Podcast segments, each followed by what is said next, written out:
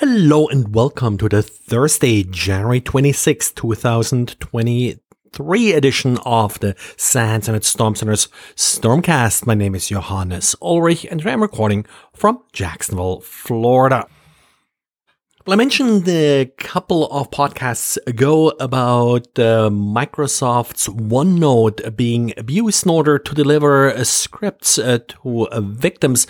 Well, uh, Xavier now wrote up uh, one example to walk you through the process of actually analyzing these malicious documents. The typical extension here is dot one and Didier luckily wrote a tool to help you analyze it. So that's what Xavier uses here in order to walk you through how to extract the script in this particular case and introduce the mechanics of how uh, these malicious documents uh, work. It all starts uh, with, well, a OneNote document, of course, that has a big click to view a document button. And that's really sort of the entire or the big trick here.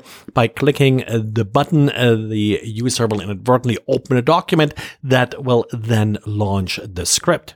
If you wonder why that button is kind of big and ugly, uh, well, uh, part of it may be to make it easier to hit the button, but also the actual malicious script is then hidden behind the button. The button is just a PNG and, uh, well, uh, serves not just to trigger execution, but also uh, to hide the actual malicious uh, content. If you run into any documents like that, uh, well, uh, please forward them. Always interested in uh, newish uh, malware.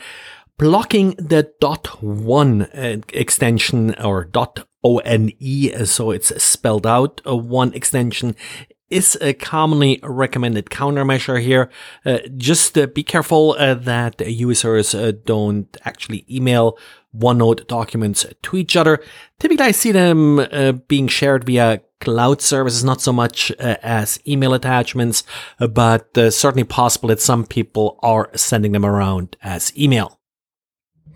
Now, one thing attackers uh, like to install on compromised systems is software that allows them to remote control the system.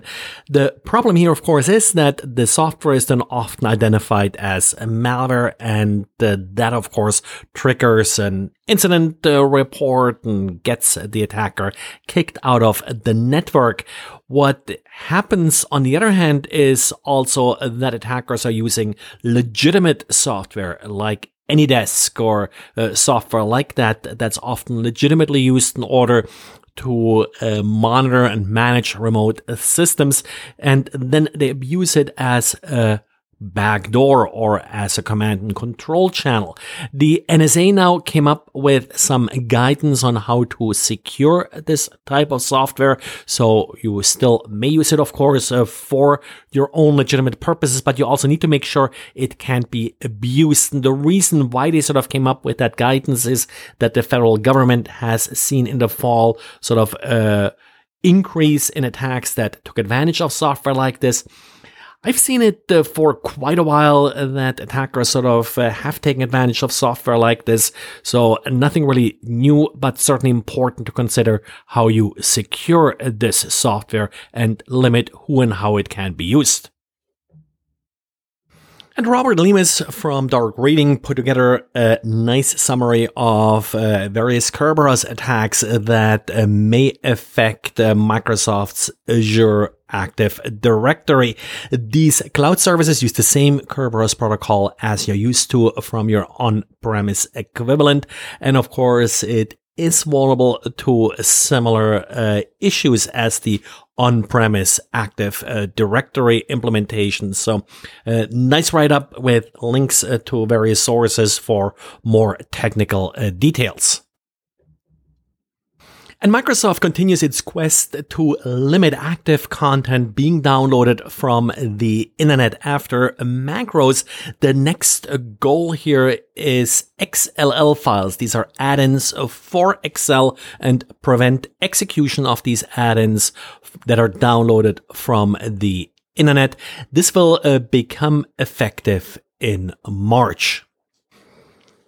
Then we got a couple of miscellaneous uh, patches. Uh, VMware patched a critical vulnerability in its vRealize uh, tool. Lexmark uh, did release updated firmware for its uh, printers uh, that allowed uh, remote code execution.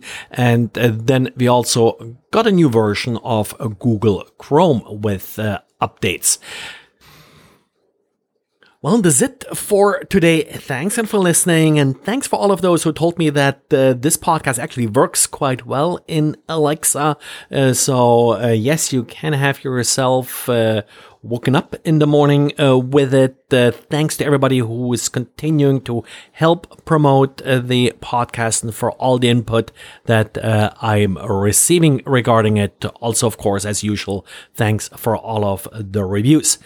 Well, that's it for today. Thanks and talk to you again tomorrow. Bye.